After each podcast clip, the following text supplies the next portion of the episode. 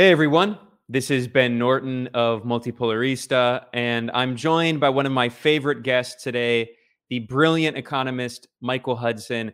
And there are a lot of things that we plan on talking about today.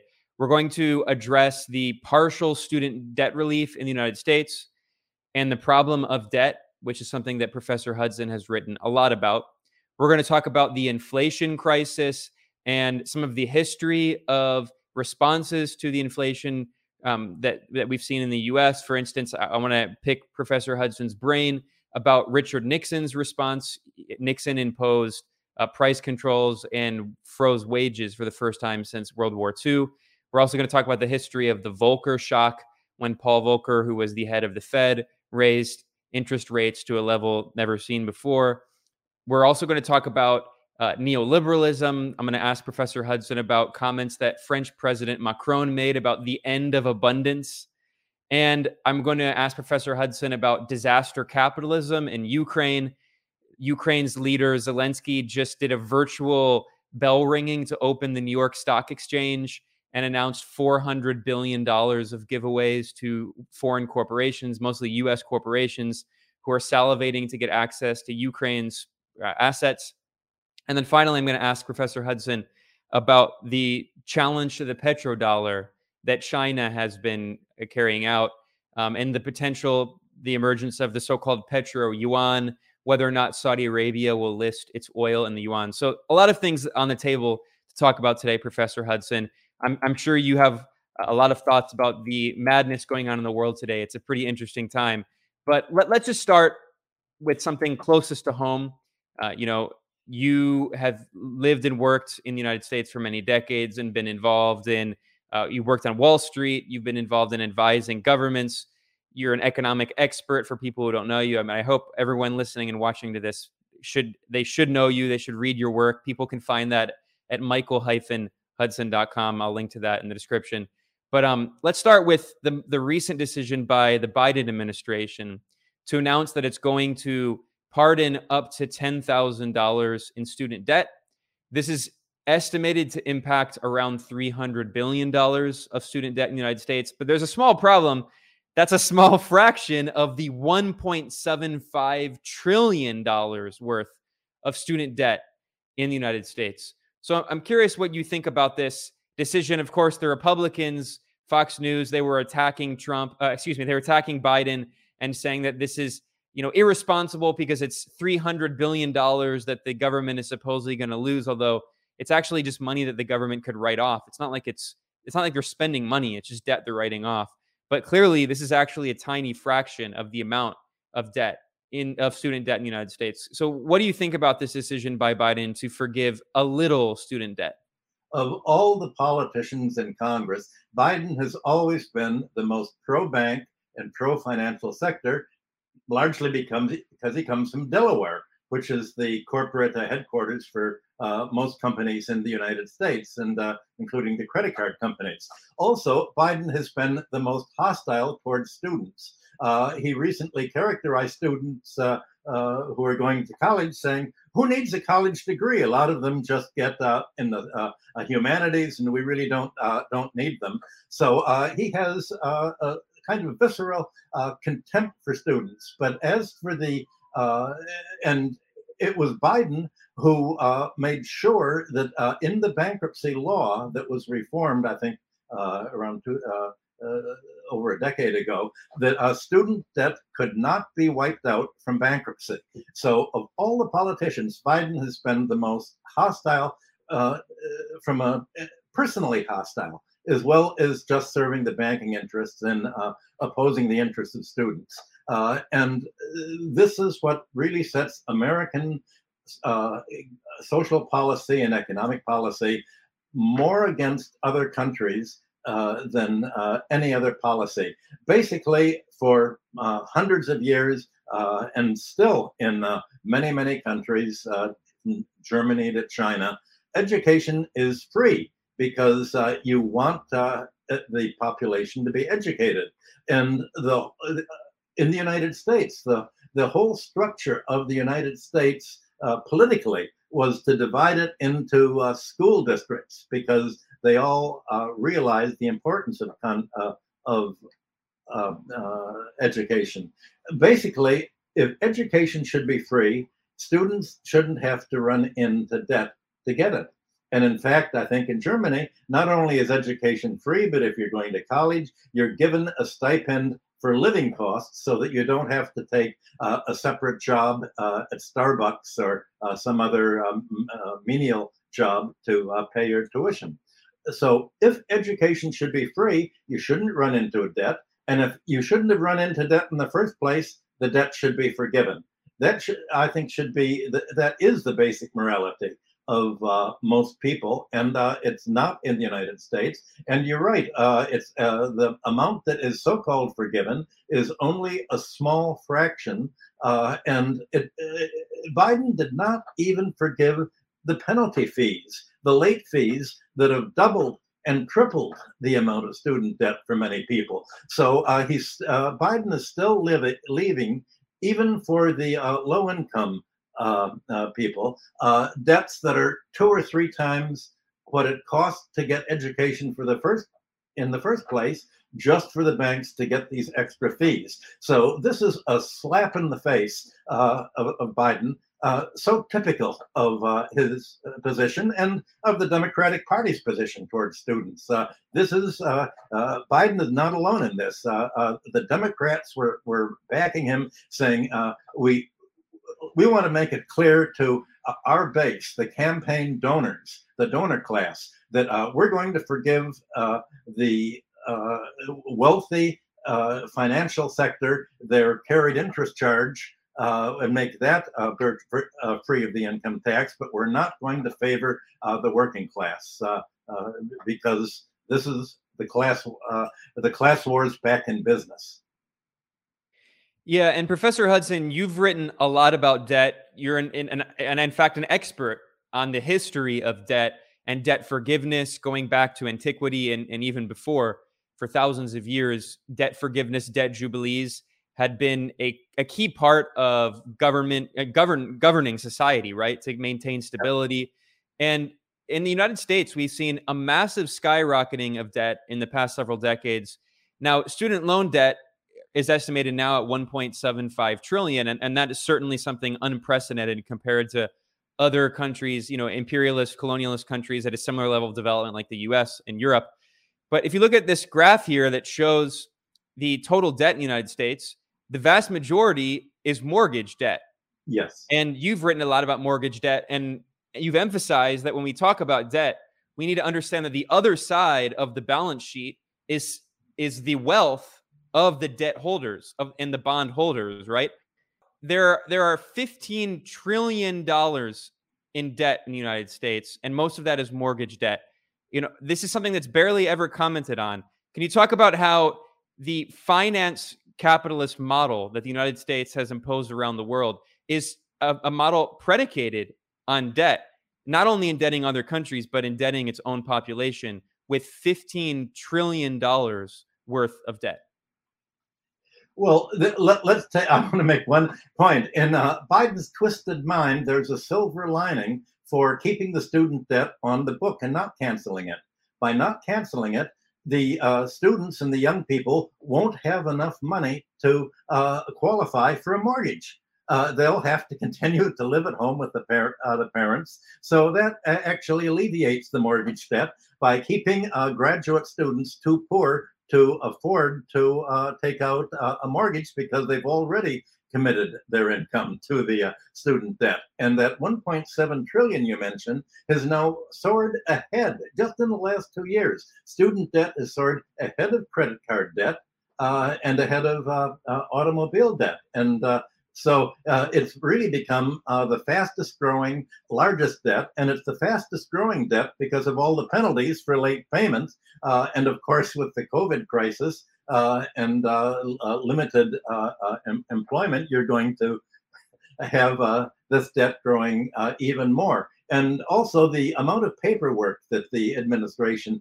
imposes on students trying to get debt relief uh, is so great that a, a, a, lot of students are simply not going to be able to uh, get through the maze and uh, pierce the bureaucratic shell uh, that protects uh, the banks and the debt. So uh, obviously, uh, I just want to point that out. Regarding the mortgage debt, the whole policy of the Federal Reserve since the 2008 bank crisis has been to bail bail out the banks by inflating, reinflating the uh, prices of uh, houses so that you have to take a larger and larger and larger uh, mortgage in order to uh, buy a house. And not only that, but now, as of yesterday, the mortgage rate is 6%.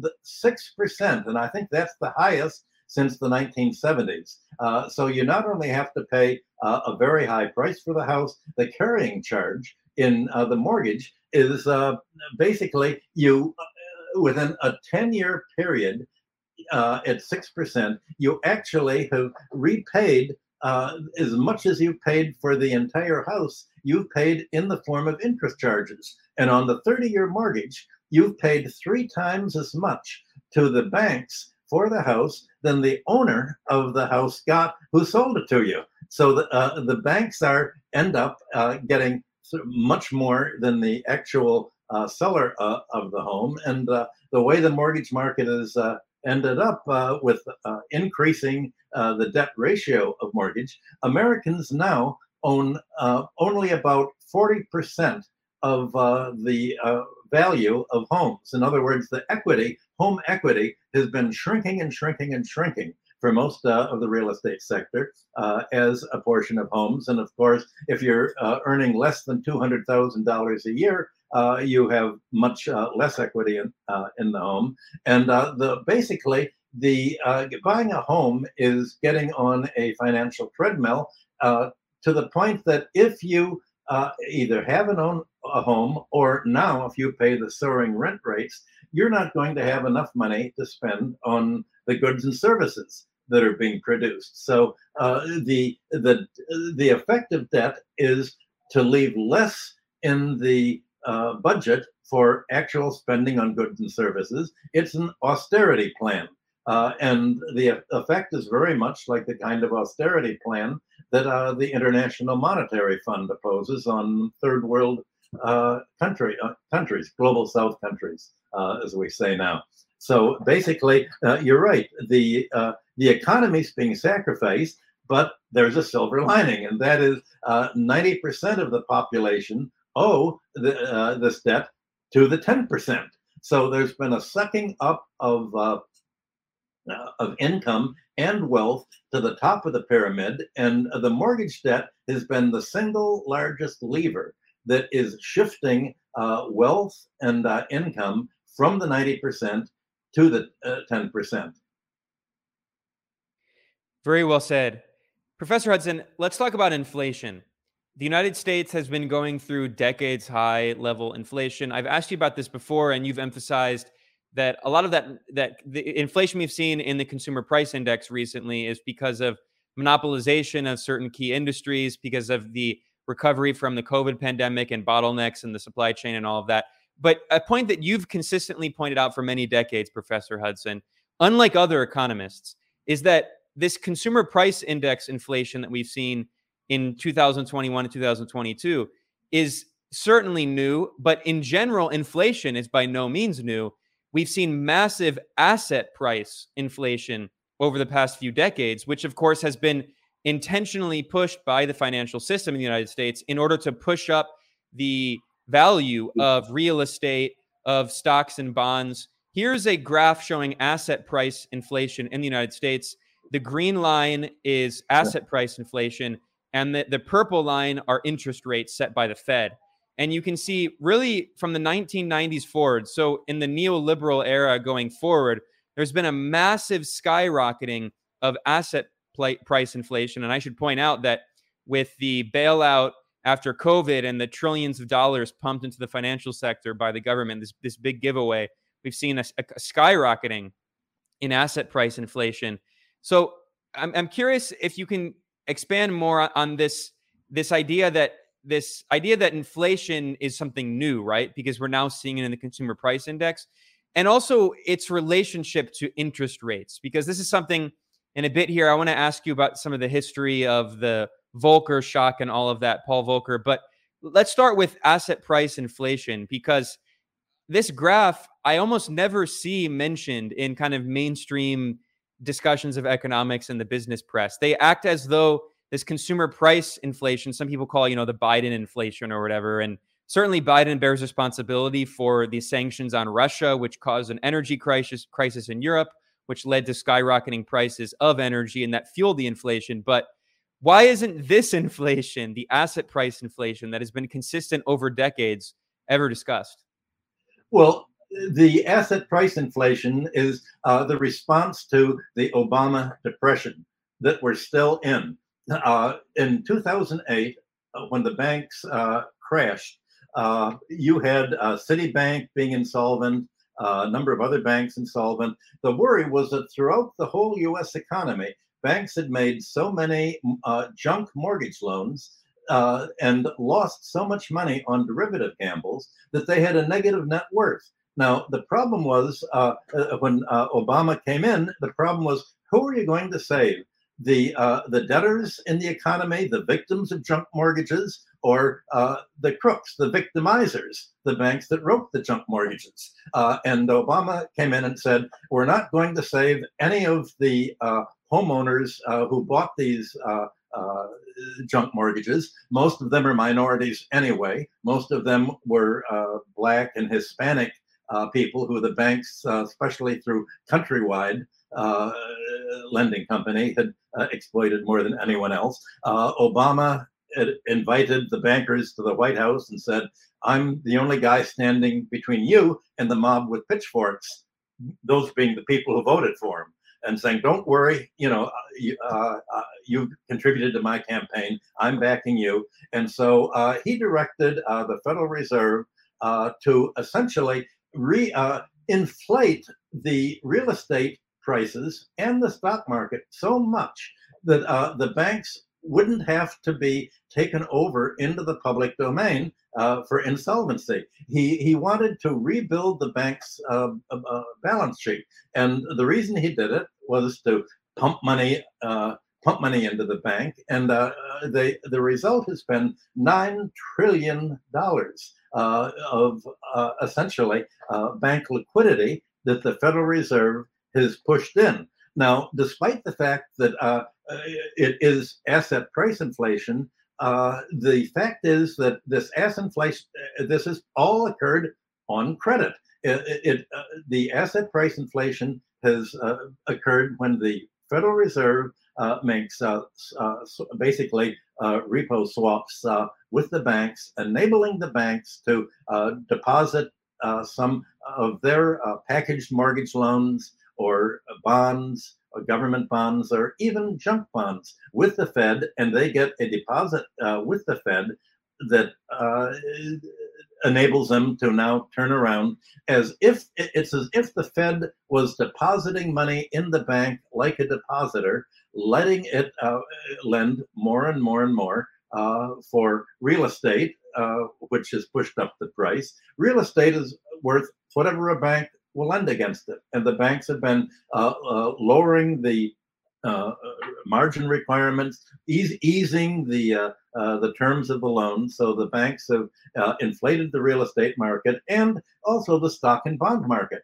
The bond market from 2008 today has had the biggest bond rally in history you can imagine uh, the bond prices uh, going down to uh, below 0%. Uh, this is a huge capitalization uh, uh, of the bond rate. So it's been a bonanza for people who've held bonds, especially bank bonds. The, and it's inflated the top of the pyramid. But if you inflate it on debt, then somebody has to pay the debt. And the debt, as I just said, is the 90% of the population. So the uh, the fact is that asset price inflation and debt deflation go together because the wealth part of the economy, the ownership part, uh, uh, has been vastly inflated. The price of wealth relative to labor, uh, but the uh, the debtor part has been uh, has been squeezed by having to, as I said, by families having to pay much more of their income on uh, mortgages or credit cards or student debt, leaving less and less uh, to, to purchase uh, goods and services. So if there's a debt deflation, then how, why do we have a price inflation now? Well, the price inflation is largely a result of the war, uh, uh the sanctions that the United States has uh, uh, imposed on, on Russia. Russia was, as you know, the major gas exporter, oil exporter, and also the largest agricultural exporter in the world. So if you if you uh, exclude Russian oil, Russian gas, Russian uh, agriculture from the market, you're going to have uh, this, uh, a shortage of supply, and you're going to have uh, the prices uh, way up. So the the oil, energy, and food have been a, a key element. And also, uh, under the Biden administration and the uh, certainly the Trump administration, there's been no enforcement of monopoly uh, prices. Uh, so you've had uh, essentially companies have been using their monopoly power to uh, charge whatever they want. And even though there there wasn't really a shortage of gas or of oil earlier this year, you had a huge spike in the price for no other reason than the fact that the oil companies could charge it. Uh, partly this was done by financial manipulations uh, in the forward markets. The financial markets had uh, uh bid up the price of uh, oil and gas, but also the, uh, the, companies have. And right across the board, if you had a company in a commanding position of being able to control the market, as Matt Stoller has pointed out often enough, uh, you've uh, essentially uh, permitted monopolies to take place. Well, uh, Biden had appointed a number of anti monopoly officials uh, that were going to try to impose anti monopoly legislation, but they're not supported by the Democratic Party or the Republican Party enough to really empower them to have had much effect so far. Yeah, and I had you on in June, Professor Hudson, to talk about the Fed's interest rate hike. It's now at, at around 2.25%, and there's discussion of potentially increasing it by another 0.75 points, so 0.75%. And there, you you warn that there uh, are all signs that there's going to be a depression, an economic depression, and certainly after raising interest rate rates, there has been typically recessions in the past. I want to talk about some of that history because a name that's come up a lot in this discussion of inflation in the United States is Paul Volcker, who was the head of the Fed. And he was actually appointed by Jimmy Carter. He's more often associated with Ronald Reagan, but he was first appointed by Jimmy Carter and then continued with Reagan and reappointed by Reagan. In the 70s, there, there was a similar crisis of consumer price index inflation, like what we've seen in the past year. And Volcker had this famous Volcker shock, and he rose interest rates to as high as 20% and then gradually dropped them. And the way that Volcker is discussed about in the business press, the financial press, is they say that he's this admirable man who was unpopular in his day, but that's because he was giving people the medicine they needed, right? And he was he was willing to do the hard thing and be unpopular in order to bring consumer price index inflation down. Can you reflect on why there was consumer price index inflation in the United States in the 70s, what was causing it? And and this this portrayal of Paul Volcker as like this great uh, economic wise man who saved the US economy. I'm curious what you think about the Volcker shock and his decision to raise interest rates so high and and why he's so beloved today. Well, Volcker was my boss's boss at Chase Manhattan in the uh, uh, midnight, early and mid uh, 1990s. And uh, once uh, a, a, week or so, there would be uh, a meeting of uh, the economists and the policymakers at Chase. And because uh, I was in the economic research department and knew how to do speed writing, uh, I was often the took the notes for these meetings. So I had a chance to watch him. And just before he was appointed, uh, I had to be at the White House for some reason and uh, uh, was asked by a member of the Council of Economic Advisors, you know, what was it like working for Volcker? Uh, and I said, well, at the meetings, uh, people, a number of officers, and uh, would give their impression of what was going to happen. And Volcker would say, well, so and so says this, and that's that position. And uh, you say uh, this, and uh, that's this position. So we let, let me state what the argument is all about. Well, that by doing that, everybody thought, oh, he understands my position. So he was very popular uh, because uh, he didn't make any enemies. He could state everybody's position and basically uh, be neutral and not take a position. Well, uh, the Council of Economic Advisors person said, that's the guy we want. Uh, and he was appointed uh, about a month later for the, the job. And his own person, his own view was that of a banker. He'd he'd gone back and forth. He he'd begun at Chase. He'd moved to the Treasury, uh, and then he actually went back to Chase, and that's something that wasn't uh, often done at the time. Uh, and uh, uh, when he went back to the Treasury again, uh, met with the Carter people. And Carter, people don't realize because he's sort of a nice old man now, but he was viciously, viciously neoliberal, much more right wing than anybody could have expected at the time. And uh, I think Volcker sensed uh, where Carter was at, and uh, Volcker said that he carried around a, a, piece of paper, an article with him, a chart, and the chart was the wage levels in the construction industry.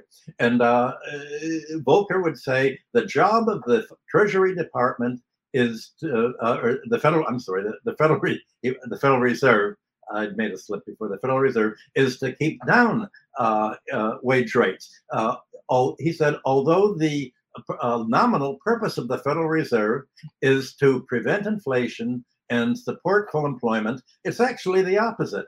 It's to make sure there is not full employment so that there will be a reserve army of enough unemployed that wages are not going up. And of course, it's to inflate asset prices, uh, which is just what the Federal Reserve has done. So uh, Volcker was quite aware of uh, what to do. Uh, he thought it uh, uh, he today you would say what he did was, I guess, what the current Federal Reserve head uh, would say. Well, uh, it we're going to have to impose a depression to cure the inflation, and uh, for Volcker, curing inflation was an excuse to lower the wage levels and to bring about a a a, a recession. And by by increasing the interest rates to 20%, it was, I think, 20.5% was the bank uh, uh, uh, discount rate. Uh, you had lowered bond prices uh, and packaged mortgage prices and housing prices to such a low level that uh, once the you changed course, which of course happened from the 1980s on, you'll have a huge explosion of capital gains for anybody who'd bought the bonds at those, those prices. Uh, by, by pushing interest rates to 20%, Volcker made a buying opportunity, a guaranteed path to doubling, tripling, quadrupling your capital on the capital gains from the rise in bond prices. Well, most people don't think of the bond prices as being the most uh, uh, important thing to talk about in the news, but actually, the uh, as uh, Bill Clinton said uh, when uh, Robert Rubin explained, explained, the facts of life to him, he said, Oh, it's all about the bondholders. Uh, well, he got it. And uh, that's exactly what um, Sheila Bair uh, had said when she said she was working for Obama. She said she found out it was all about the bondholders, especially the bondholders of the banks that led Obama to support uh, uh, the banks and do all of this. So uh, what Volcker was doing was using the Vietnam War inflation that had been a bonanza for the working class because it had cre- created basically a drive for employment. Uh, the guns and butter economy had created uh, rising uh, wage levels you did have guns, but you also had a lot of butter. And uh, that was really what was ended. Uh, you did keep the guns part of the economy, but uh, Volcker's Act, uh, while keeping the guns part, got uh, squeezed down uh, uh, the the butter part, and that was the, the idea that uh, he, in order to make the industrial economy thrive and make profits, he thought you need low wages, and by lower by interest, keeping interest rates high, lowering employment to the point that wages went down, you were creating a uh, enough of a profit that you would somehow create a reindustrial economy. Well, we all know what happened. The economy was deindustrialized under the uh, financialization policies of the Reagan uh, and uh, Bush administration and Carter administration and uh, Clinton administration uh, that were coming up. So, but that was at least the idea at that time. I don't think that anyone, even Volcker himself, had an idea that uh, what was going to come after him was going to be deindustrialization. He thought it would be uh, where make lower wage rates would make industrial profits and help America uh, regain its uh, uh, industrial power. And Professor Hudson, can you talk about what caused the consumer price index inflation in the 70s? This is a graph showing CPI inflation changes in price. And you can see that there was a, a, a, big peak in the 70s into the 80s, and it's been relatively low since then until past the past year.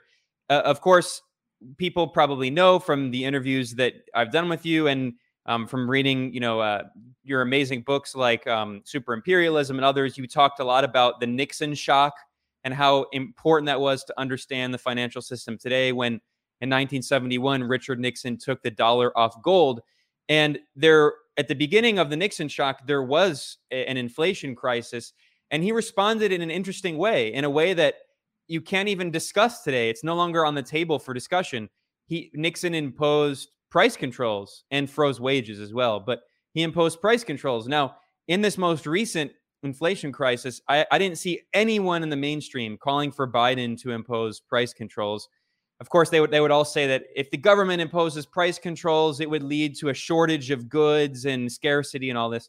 So, uh, can you talk about Nixon's response to the inflation? And then you mentioned that Jimmy Carter, really even before Reagan, ushered in neoliberalism what, what after Nixon imposed those policies, there was the inflation came back. So why did the inflation come back in the 1970s and 80s? Well, I remember. I think that uh, Kennedy also imposed uh, price controls on steel. Or uh, uh I, there were early price controls uh, on the steel industry uh, to prevent it. the inflation of the 70s was a result of America's military spending in Southeast Asia. copper every uh, soldier in Vietnam used an average one ton of copper per year in in bullets. Uh, that so there was a, a huge copper increase that uh, went. Uh, I think the price uh, uh, tripled. You had. and the, sorry to cut you off, Professor Hudson. And that was, of course, a factor in the 1973 CIA coup against Salvador Allende. Chile being one of the world's leading producers of copper the Anaconda Corporation wanting to get access to that copper? The Anaconda, uh, it already had uh, been producing the copper. It was the, uh, the, well, well, Allende nationalized the copper, of course. Uh, that's another uh, a long story uh, that I was very involved in, but it's another story.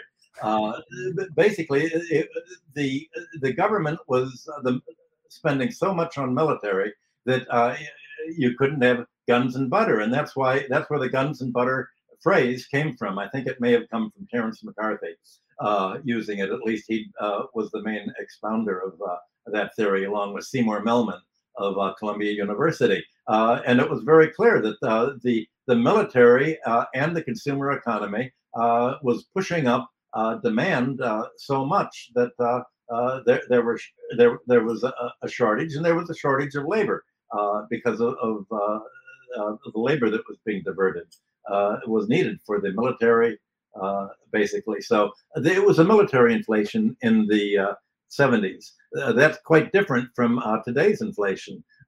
today's inflation is much more of, well, the companies can do it. we're now in a much more highly monopolized economy. we're in a deregulated economy. Back in the 70s under Nixon, his policies actually, when you look back, uh, they were much more liberal than uh, the policies of anybody who's come uh, after him. He, simply because he was pragmatic.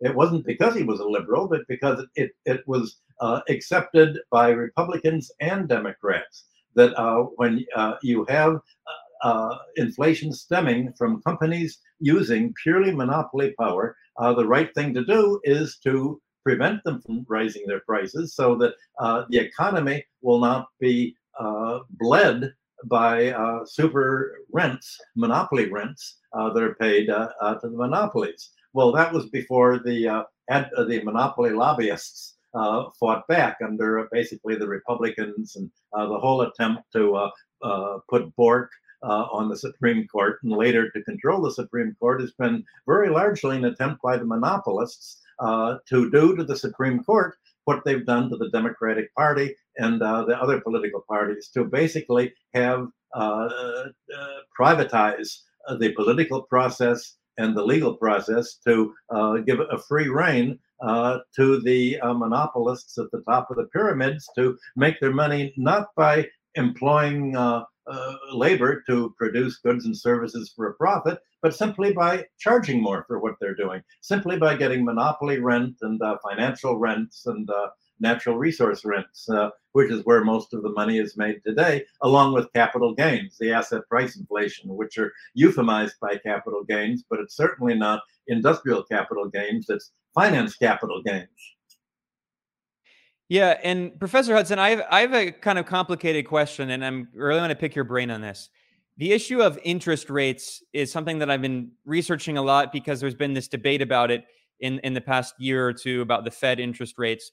And I'm curious if you think that there that if it's correlation or causation in that in with the rise of the neoliberal era from the night excluding you know after the Volcker shock in this neoliberal era in general there's been a, a tendency toward dropping interest rates. And of course we've seen that after the financial crash of 2008 and the policy of quantitative easing interest rates were zero or even technically even below zero. And the, the there was this extremely loose monetary policy. Basically, the government just investing in all of these, you know, junk bonds and and giving these this massive cash infusion to the financial sector. I'm curious if you think that that's just cor- correlation or causation. Do you think that, like, if you look at this graph, just from you know from an ignorant perspective, not knowing anything about fiscal policy, that in the in the Keynesian era, from you know in the 50s 60s and 70s there was a general tendency toward gradually increasing the federal reserve's interest rates. And in the neoliberal era there's been a tendency toward dropping those interest rates all, all the way to zero. Is that correlation or causation? Do you think in general does dropping the interest rates obviously raising the interest rates can cause a depression which hurts working people. But at the same time you've pointed out that of course there there are negatives to raising interest rates like we're seeing now, and that it's going to make average consumers have to pay a little bit more on their mortgages and car loans. But it seems to me that the people who benefit most from low interest rates are not average working people who are trying to buy a house. It seems like it's actually stockholders and bondholders and corporations. And there's been this big bubble in the past 10, 20 years where there's such a loose expansionary monetary policy that all there was this big bubble of all these corporations and startups that basically made made no money. Uber, Twitter, all these big tech companies in Silicon Valley, they've never really made money. They were just basically they were able to thrive because they were surviving on free money and all these zero interest loans and and now that bubble is kind of bursting. So do you think that in some ways even though there could be a, a depression in the short term, raising interest rates is can in some ways be better for working people because it's the financial sector that benefits most. I, I don't know. It's a difficult question. I'm curious what you think. That chart is very important, but it's very misleading the way you uh, well, put it by itself. Uh, what it should be alongside of it, uh, the interest rate chart, would be the uh, uh, the interest rate on credit cards and uh, and uh, late fees. At the same time, you had uh, one tenth percent of uh, interest rates, uh, all towards the end there. You had credit card rates of nineteen percent.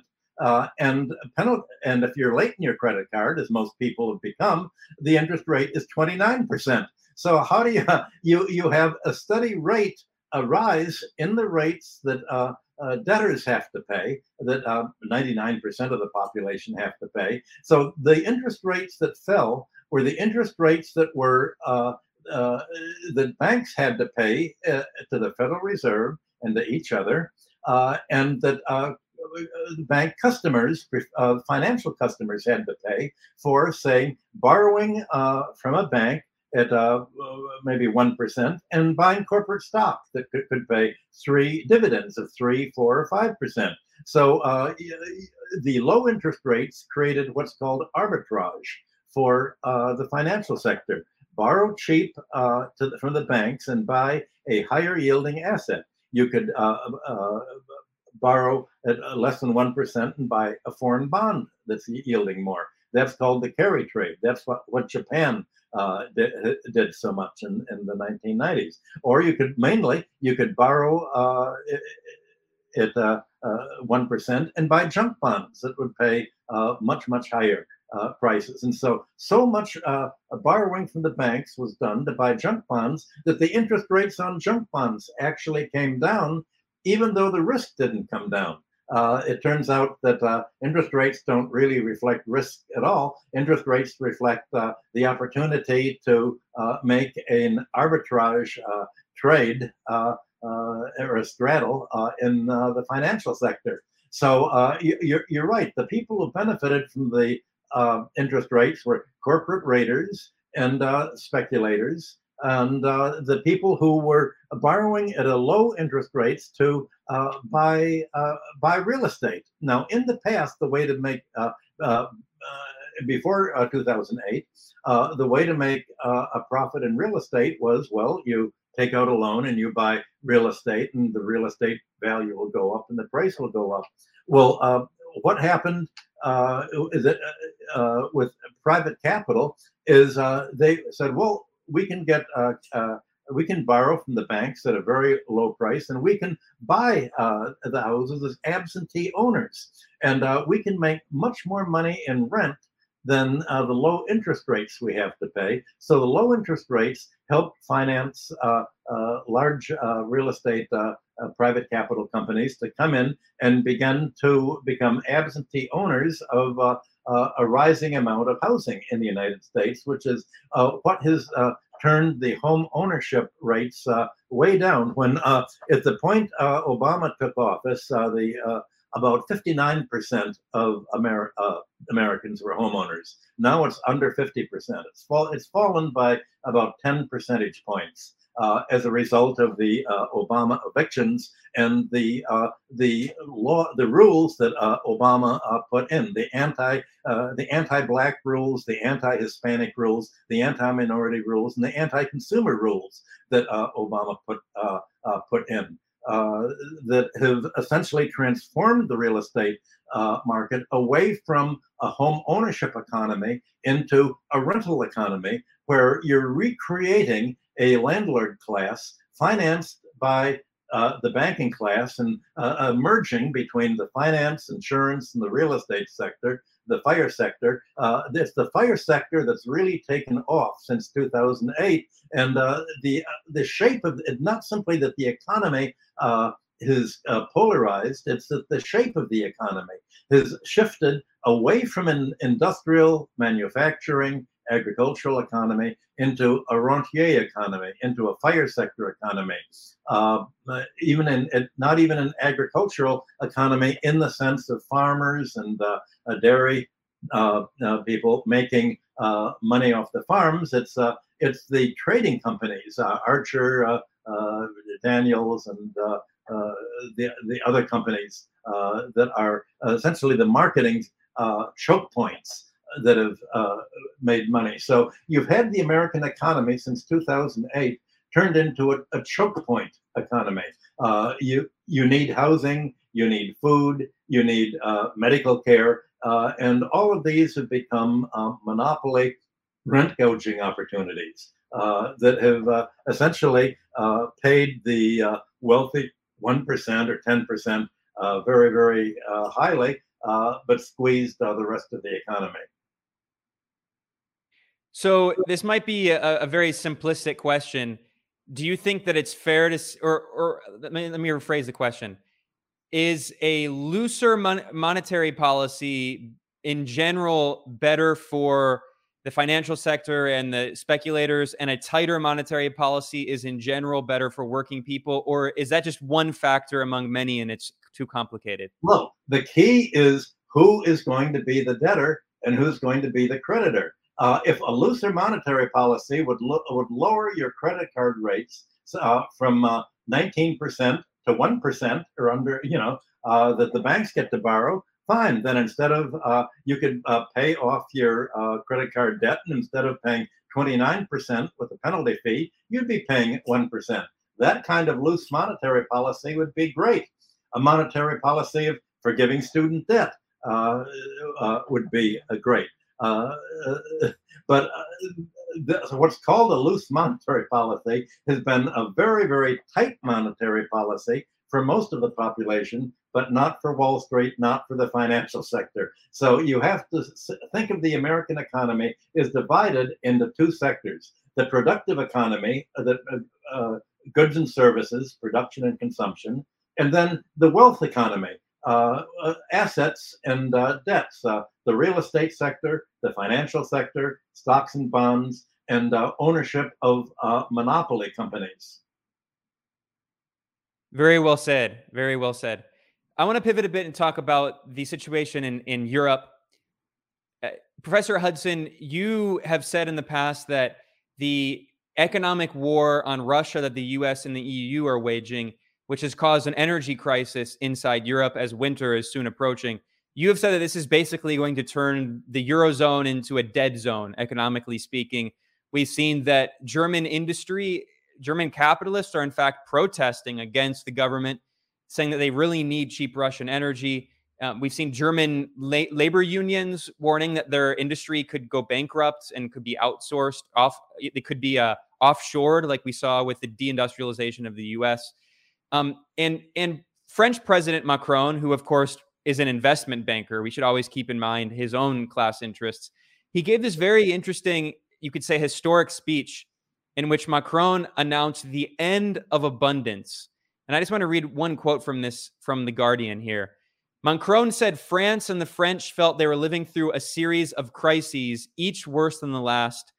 And the French president said, what we are currently living through is a kind of major tipping point or a great upheaval. We are living the end of what could have seemed and seemed an era of abundance, the end of the abundance of products, of technologies that always seem available, the end of the abundance of land and materials, including water. Now, I basically interpreted this as Europe acknowledging that neoliberalism, this this financial parasitic phase of capitalism that you've spent so much time analyzing, writing about, it's collapsing essentially in and on itself. But I guess you disagree. So, what do you take of of Macron's speech of the end of abundance? When he said the end of abundance, what he re- what he really meant was the beginning of an IMF austerity program applied to Europe, and uh, the uh, end of abundance for the ninety percent is a bonanza of abundance for the 1%, for the financial sector. Uh, they're making a huge, huge gains in all of this. Uh, for instance, the uh, electric companies uh, in, uh, uh, in, in Europe are allowed to charge electricity in proportion to the highest price marginal input. Well, the highest price input now, of course, is natural gas. So even though most of the electric companies will make their uh, electricity in uh, the usual way through atomic energy or oil uh, or other uh, sources of energy, uh, they've had a huge marginal uh, increase in energy prices for all of this.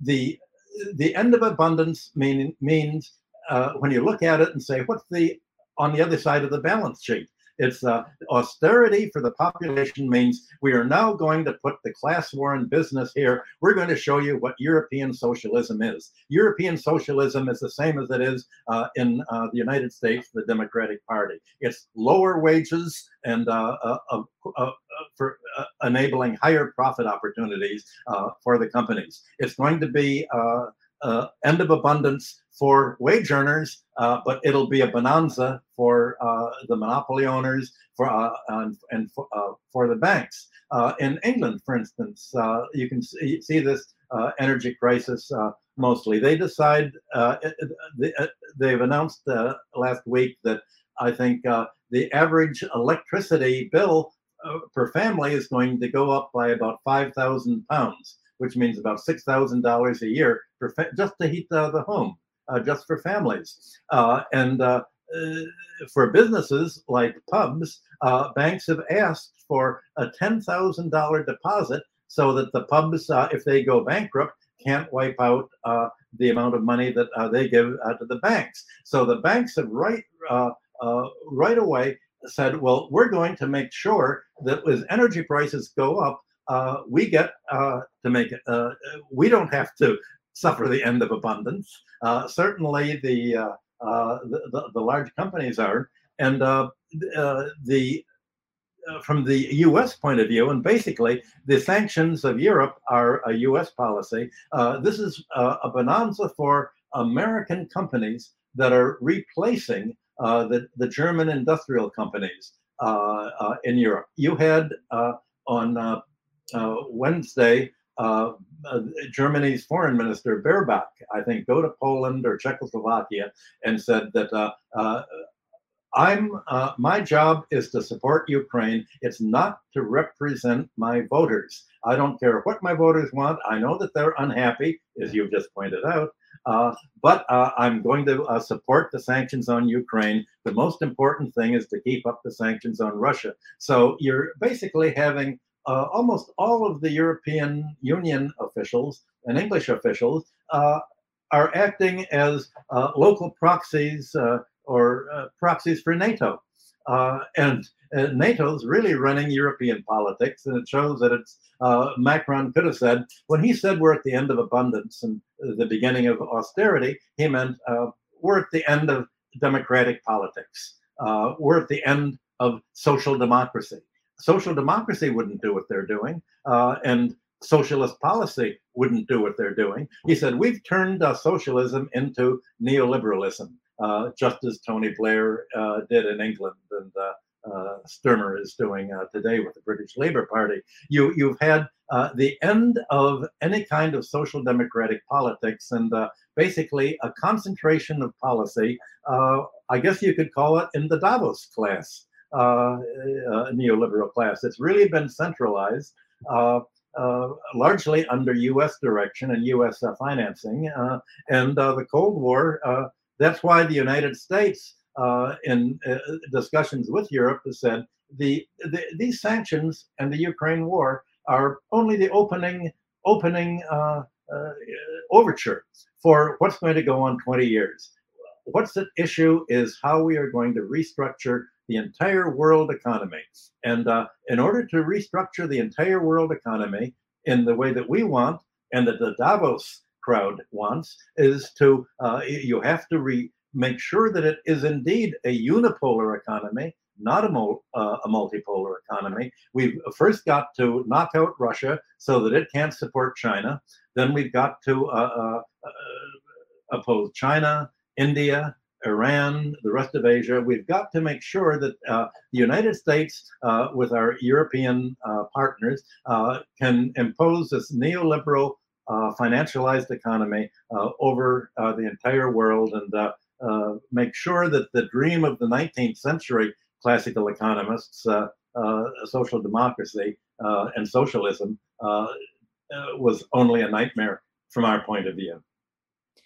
Yeah, well, maybe I was much too optimistic saying this is the end of neoliberalism. I guess I, I, think you're right that what we're now seeing is that this is the end of the last vestiges of European social democracy and the very same policies that the IMF and World Bank, the structural adjustment and, and Washington consensus policies that they imposed on the global south for decades are now coming home to Europe itself. But um, I, I do want to talk about something very, very related. I mean, I'm glad you mentioned the German foreign minister Baerbock's comments in at this conference in in the Czech Republic, where she said, "What's important for us is this war on Russia and supporting Ukraine, regardless of what voters want."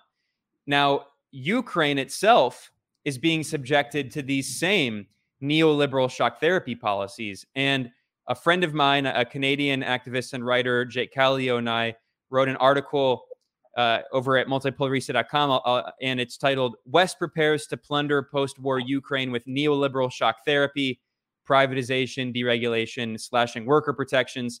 This is a conference that was held this July in Switzerland called the Ukraine Recovery Conference, in which, which a bunch of Western governments and corporate leaders met together to plan neoliberal shock therapy to impose on Ukraine.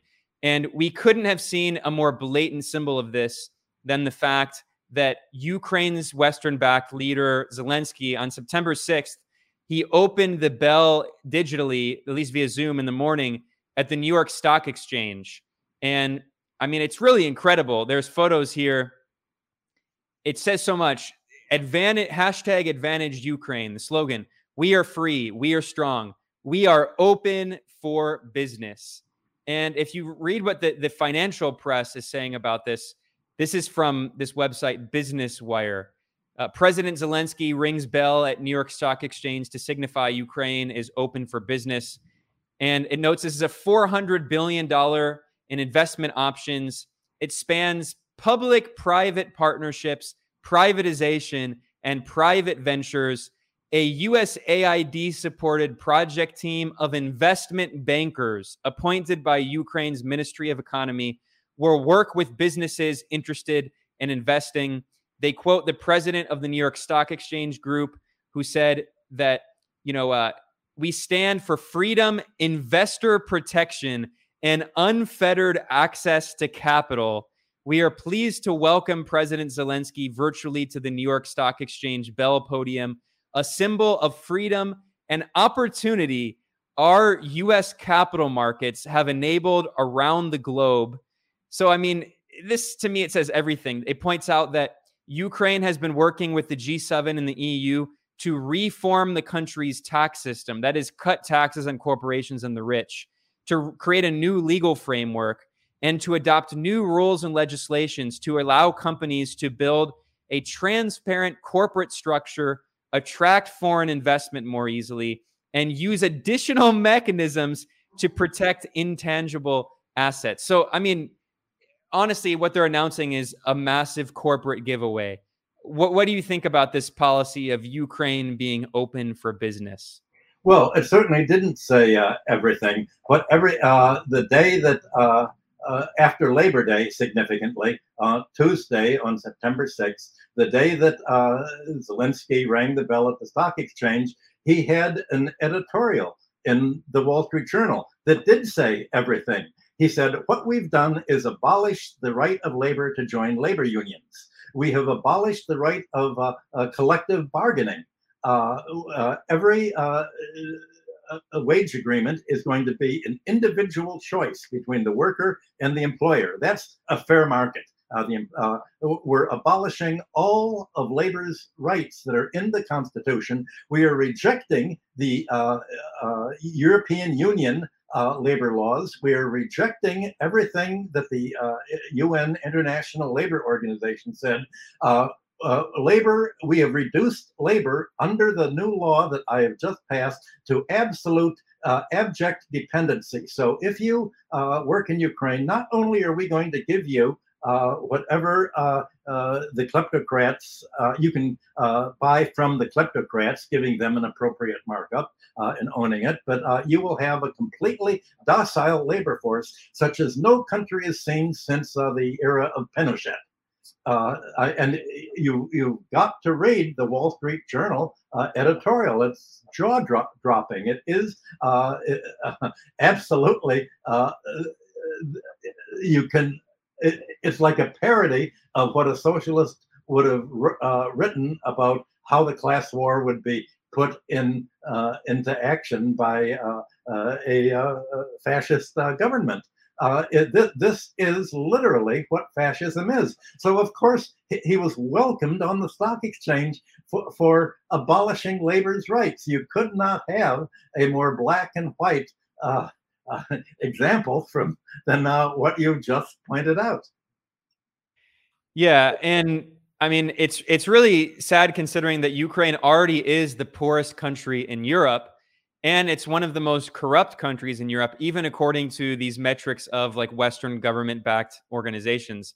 So, we've seen that after the overthrow of the Soviet Union in 1991 that there in in Russia in particular there was this brutal neoliberal shock therapy. Gorbachev just died you know, he he helped bring this in. Gorbachev did this famous Pizza Hut commercial, basically showing that he, you know, he sold out his country for Pizza Hut. And we saw that under Yeltsin, this alcoholic U.S. puppet in Russia, the life expectancy of Russians de- decreased by several years. According to UNICEF, millions of Russians died in excess deaths because of the neoliberal shock therapy imposed on Russia. And of course, Ukraine suffered, but the neoliberalism, neoliberal shock therapy imposed on Ukraine wasn't as severe as it was on Russia. And there still are some state owned assets in Ukraine that all of these Western corporations are just frothing at the bit. They're, you know, they're salivating about trying to get their hooks into and to privatize all of these assets. So this is a country that is already the poorest in Europe. It's already one of the most corrupt countries on earth. It has a massive problem with far right extremism. And now it's being flooded with $40 billion of weapons just from the US, billions of dollars more weapons from Europe. I mean, this seems like such a massive powder keg. I can't even imagine how disastrous it'll be, considering the effect of the neoliberal shock therapy imposed on Chile, you mentioned under Pinochet, the neoliberal shock therapy imposed on Russia, and the disastrous consequences. I mean, can you what do you think this is going to do not only to Ukraine but to Europe? Well, this is exactly what uh, uh, Mr. Macron said when he said the end of affluence. Uh, the Ukrainian uh, labor force has just uh, experienced uh, the end of affluence in neoliberal style. And as Mr. Zelensky said, the, it may be the end of affluence for the labor force, but it's going to be a bonanza for you investors in the New York Stock Exchange come on in, join the party. Uh, for uh, somebody's loss is turned into somebody else's gain, uh, and that's what happens in uh, a class war that's a zero sum sum game. There's uh, no attempt at all to raise uh, living standards, and well, the problem you said Ukraine is the poorest country in Europe, but Zelensky said it's not poor enough. Uh, he said, "You think this is something? Uh, wait, wait till our new law takes effect. That'll really show you what it means to be the poorest country in Europe. Uh, but it'll also be the richest country uh, in Europe for the uh, one because uh, Uh, the, uh, as you just pointed out, the uh, the kleptocrat class there was the most corrupt. I've I've met some of them, and it's it's an experience." All right, Professor Hudson, I want to. Uh, I know you don't have a lot of time, so I'm going to ask a final question here, and then um, we can start moving toward wrapping up. I do. There were a few uh, questions in the comments that I want to address as well, and there's been a really lively discussion in the comments. It's always great to see. But um, I mentioned at the beginning of this episode that I also wanted to ask you about the petrodollar. There have been signs that the petrodollar, which Saudi Arabia established in the 1970s by selling its oil in the dollar that era might be coming to a close, or if not ending, at least it has a new challenger. There was a report in the Wall Street Journal that Saudi Arabia is now considering selling its oil in the yuan. And, and it probably will continue selling it in dollars, but maybe they'll have a joint system where you can buy it in either yuan or dollars. This is from March of this year. And since then, there have been other developments. There are reports that Chinese President Xi Jinping is actually going to take a trip soon to Saudi Arabia, which would be historic because this is going to be one of his first trips abroad since the COVID pandemic. And this also explains why President Joe Biden of the US recently just visited Saudi Arabia. Clearly, he was trying to pressure Riyadh and Mohammed bin Salman, the crown prince, to cut ties with China and Russia. Um, you know, Saudi Arabia has in, in, increasing military ties with Russia as well. And actually, Saudi Arabia is buying Russian oil for domestic consumption below market price and then selling its own oil on the market. So anyway, the point is that there there is more and more reports now that the petrodollar could be challenged by the petro yuan, What do you think about this and China's, you know, increasing relations with Saudi Arabia? I think we're seeing a multipolar financial system. Uh, it, it, this is part of the de-dollarization of uh, the whole rest of the world. I think that Saudi Arabia uh, was uh, felt under attack for two reasons. Number one, uh, the United States uh, criticizing the fact that it killed a foreign critic. Uh, the, the, to Saudi Arabia, this is America's interference with its uh, philosophy, where if, if somebody disagrees with you, you kill them. Uh, secondly, America was uh, protesting uh, the Saudi Arabia's uh, butchering of of the Yemen Yemenis, and the Saudi Arabia thought, well, they're threatening not to sell us arms if we're going to use them to kill Yemenis. We'd better diversify. Uh, and most of all, uh, the uh, all of the uh, wealthy uh, sovereign funds of the world were uh, been shocked by how the United States uh, said, announced that this year, if a country does something we don't like, and that would include Saudi Arabia. We're going to grab all of its reserves. We grabbed Afghanistan's reserves because we don't like the way they treat women. We, we grabbed Russia's reserves because uh, uh, they wanted to have a multipolar world. We grabbed Venezuela's reserves. Well, what's going to stop them from uh, all of a sudden grabbing Saudi Arabia's reserves? Uh, any uh, per, any multi-billionaire is going to diversify uh, their investments and diversify the assets. And I think Saudi Arabia thought, well, we're going to be doing a lot of uh, trade with China because who else are we going to uh, buy our manufacturers from? We're not going to buy them from Europe because that's uh, finished. We're not going to buy them from America because that's deindustrialized. We're going to have to uh, uh, make our own pivot to Asia, uh, and that means that we're they're going to want to be paid in their own currency. So of course we're going to want to begin selling, pricing our oil uh, in their currency so that there can be a mutual uh, trade and uh, we're not going to be uh, uh, uh, suffer from ups and downs and squiggles in the foreign exchange rate that's caused by U.S. intervention or U.S. sanctions. the United States is driving Saudi Arabia and driving every country out of the dollar is uh, by its uh, its statements that if you have dollars invested in treasury bonds or in U.S. banks, we can grab them, and that's how we can control the world. Well, if you're going to tell the world that, uh, this is not a way to. Uh, everybody had thought of the dollar as being something uh, unpolitical and uh, objective and uh, they they were closing their eyes to the fact that holding dollars is a loan to the U.S. government uh, that mo- basically uh, the is created uh, debt that's created by America's military uh, policy and military spending abroad. So all of a sudden they realize the whole dollarized financial system is an extension of the Pentagon and the military-industrial complex, and uh, they're th- they're becoming more and more bossy. We've seen what they're they've just done to Europe. What if America would do to us in Saudi Arabia and other Arab countries what they just did to Germany and to England and to their friends and uh, uh, to, uh, uh, to Russia, Venezuela, uh, we don't want to we we can't afford to take the risk of depending on America. So uh, to use Putin's phrase, America is no longer agreement capable. That means that it's no longer safe as an investment uh, uh, place. Yeah, Professor Hudson. Um, I actually had one other question I, I forgot to ask because we mentioned Chile earlier, and I know I, I don't want to keep you too long. I know you're a busy man. Um, we just saw that Chile had a referendum to vote on a new constitution, and in that new constitution, it wouldn't have necessarily nationalized the natural resources and minerals of Chile, but it would have been a step toward protecting them and at least pr- putting some slight restrictions on foreign corporations from exploiting the huge copper and lithium reserves in Chile. And there was a massive campaign by right wing oligarchs, multimillionaires, and billionaires in the media to demonize this new constitution. And it was voted against, it was voted down. Um, it was not passed.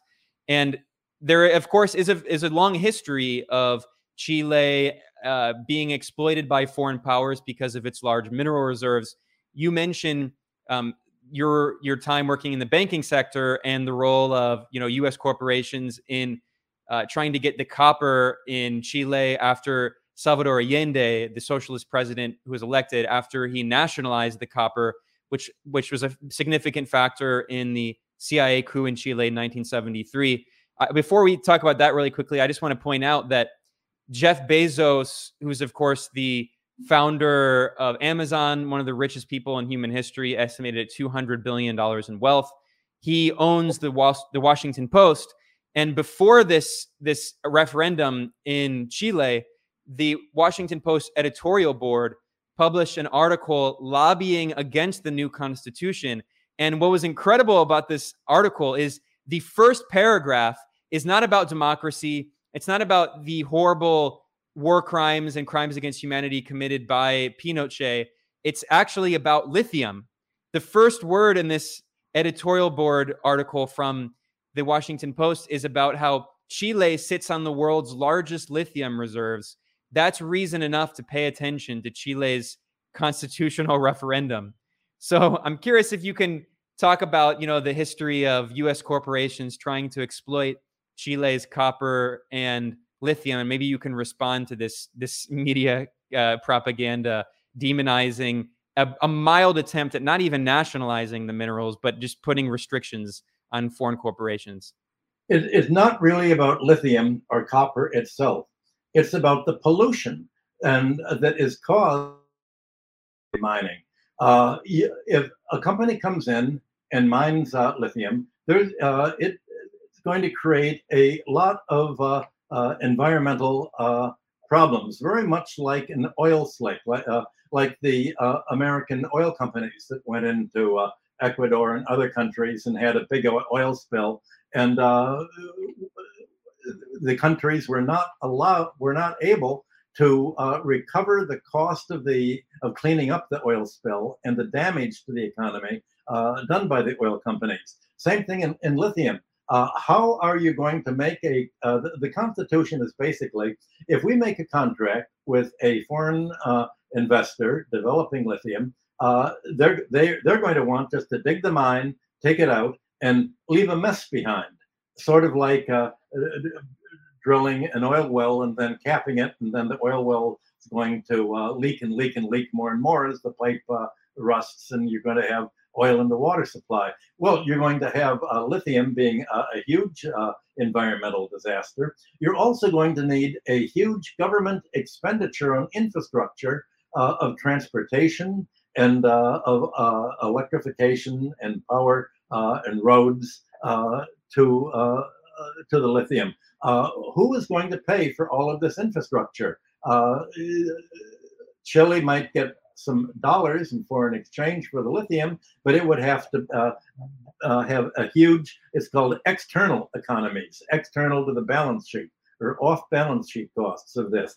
Who is going to be liable for the off-balance sheet costs and the cleanup costs of the lithium. That's what it's it's all about. It's not Chile's would be quite happy to sell lithium as it's quite happy to sell its copper, uh, uh, as long as uh, it can make a national benefit from uh, selling the raw material. And really, that's what it has of, of, of the raw material. But uh, the, the problem is when you're dealing with a messy uh, uh, mineral, sort of like the uh, rare earth minerals that also create a lot of problems, which is why uh, China is one of the few countries that has dominated the rare earth country, market because it's willing to tolerate all of the environmental destruction that uh, the mines uh, uh, create. Well, other countries don't want to entail to take a risk on the environmental destruction. So it's really how do you think about cor- corporate investment? Do you think of just what's on the uh, balance sheet for the company, what it spends, and what it uh, the the sales price and the profit it makes, or do you think of uh, the uh, minerals industry as being uh, involving all of these external economies. Uh, that was the whole disaster of uh, the World Bank and why the World Bank has been so destructive since the time it was formed and began to make loans to the global South countries. Yeah, it, it, it would tell global South countries to make exports, and the loans it would make would be roads for export uh, ports for export, that uh, the companies would take over all of the cost of producing the raw materials and the agricultural crops, the plantation crops for exports, leaving uh, all of the profits for the companies that invest. And uh, the countries are stuck with the foreign debt. Uh, it inflated prices to hire US companies to uh, build the ports and the roads and all of the infrastructure loans uh, that the World Bank would uh, would lend for they're finally becoming aware uh, in South America uh, that uh, the cost of uh, uh, uh, including the foreign exchange cost of building infrastructure, costs much more than the export proceeds that they get. It's the tail wagging the dog, and they realize that the economic doctrine that they've been told that excludes all of the social costs from the balance sheet of national income and exports and uh, profits is uh, a tunnel vision.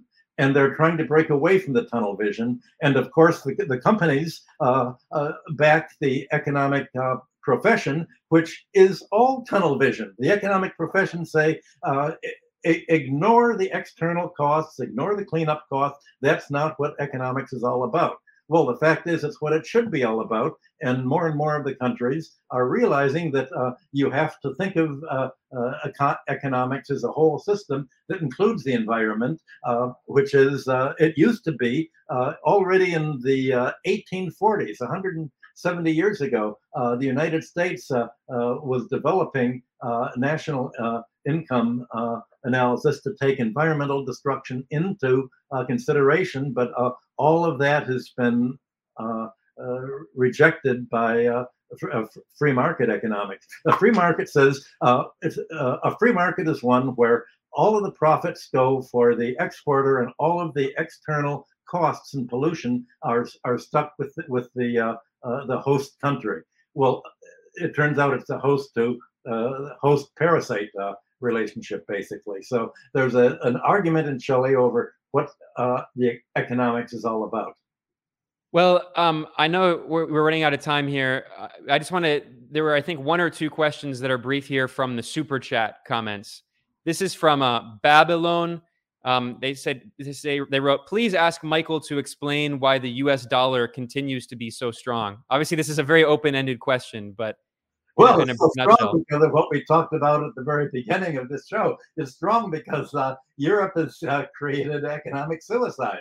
Uh, if if Europe is unable to uh, produce industrial exports, if the European steel companies are closing down, the uh, fertilizer companies are closing down, the Italian uh, glass companies are closing down because you need gas to make glass, and all of a sudden the price goes up uh, they're not going to be making much money. Uh, and uh, the uh, pound sterling is the dollar is going up against sterling. It's not that the dollar is rising; it's that sterling is going down. Uh, and uh, the yen is going down by holding Japanese interest rates low, and the euro is going down by it's following the uh, NATO uh, sanctions policy. So uh, this is really uh, a policy of other countries mismanaging their economy, not that the United States is uh, actively doing any, everything positive, except uh, positively disrupting Europe and England.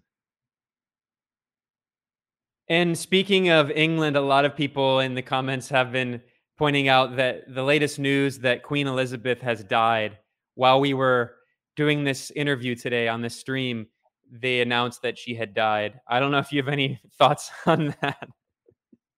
No, uh, I mean she pretty much played out of uh, stayed out of politics and just uh, uh played a ceremonial uh, role that uh, I think certainly helped their tourist trade. I don't know what the royal family does except sort of pose uh, for tourists. It'll be very interesting. Uh, uh, Prince Charles always had much more of a concern for environment and uh, was much more of uh, uh, broad-minded and uh, probably activist uh, than Queen Elizabeth was. So he has a chance to really uh, make his uh, point of view more open and perhaps play some kind of much more active political role than the the monarch did, where Queen Elizabeth thought she should stay out of economic and political affairs, not not be activist. Uh, we'll have to wait and see uh, whether Charles uh, puts some of his uh, personal uh, views and convictions into action. Yeah, and I'll say it's. It, I mean, Elizabeth really represented a certain generation. Let's not forget when Elizabeth was a child, she was taught by her uncle, who was an avowed Nazi, to Nazi salute. And there's this famous photo of her as a child Nazi saluting it. For me, it says a lot about the British royal family and its attempt to rebrand, as you said, to appeal to tourists, erasing this ugly history of support for fascism, of genocidal colonialism, and all of that. So the British monarchy moves into a new era. We see the new ultra neoliberal uh, conservative prime minister Liz Truss. So there's a lot there's a lot to say there. But um, Professor Hudson, as we wrap up, what projects are you working on now? Is there anything that you want to plug? I, I will link in the description to your website, michael-hudson.com, and encourage everyone to check it out. What are you working on right now? Well, I'm finishing a book that I've been working on for 20 years, the sequel to Forgive Them Their Debts. And the book is uh, The Collapse of Antiquity. It's about how uh, Greece and Rome uh, basically collapsed as a result of the failure to cancel the debts uh, and the class war of the creditor oligarchy. Uh, and the big point is that uh, what made Western civilization different, what made Greece and Rome break from the Near East is the fact that democracies are not very good at uh, resisting financial oligarchies. And in Greece and Rome, especially Rome, the oligarchy took over at the point where it overthrew the kings and established uh, an oligarchy from the very beginning, ruling by uh, terror and uh, force and violence and uh, political assassination. Uh, so this uh, essentially is an economic history of not only why Greece and Rome ended, but why the pro-creditor laws, the legal system, the whole econo economic system that Rome bequeathed to the uh, West when it collapsed, we, we're still in it. And what is happening today with the, uh, the, the, debt crisis we're talking about uh, is really a process of how uh, Greece and Rome shifted the West onto a completely different way of organizing society than had existed earlier in the Near East and uh, which uh, survived in uh, many parts of Asia. So we're just doing the index and typesetting of that book now. It'll be up in a few months. Great. Well, I look forward to seeing that. Uh, Professor Hudson's books are always amazing. I've learned so much from them. They've really influenced my economic and political worldview. With that, um, I want to remind everyone that every time I do an interview with Professor Hudson, we always publish a transcript of the interview. You can find that over at multipolarista.com. And it will also be on his website, michael-hudson.com. As I wrap up here, I want to thank everyone who joined in the chat. It was a very lively discussion. I wish I had more time to respond to questions, but I want to be respectful of Professor Hudson's time. I do want to um, give a special shout out to the super chat comments. Thank you to uh, Dino Pantalucas. Thank you to David David or David David. Thank you to Babylon. And uh, Professor Hudson, I'm sure I'll have you back sometime soon to talk about all of the the latest developments that things are changing you know pretty rapidly these days. So i know um, you're always writing about what's going on in the world. You're always doing great interviews. Anyone who wants to find your writings can go to michael-hudson.com there's always a wealth of knowledge there. So thank you so much for joining me today. Well thanks for having me. It was a good discussion and i'm uh, we touched on all the important uh, topics of this week Thanks, Professor Hudson. And thanks to everyone who watched or listened. If you want to support this show, you can go to patreon.com slash multipolarista. And I'll see you all next time. Thanks a lot.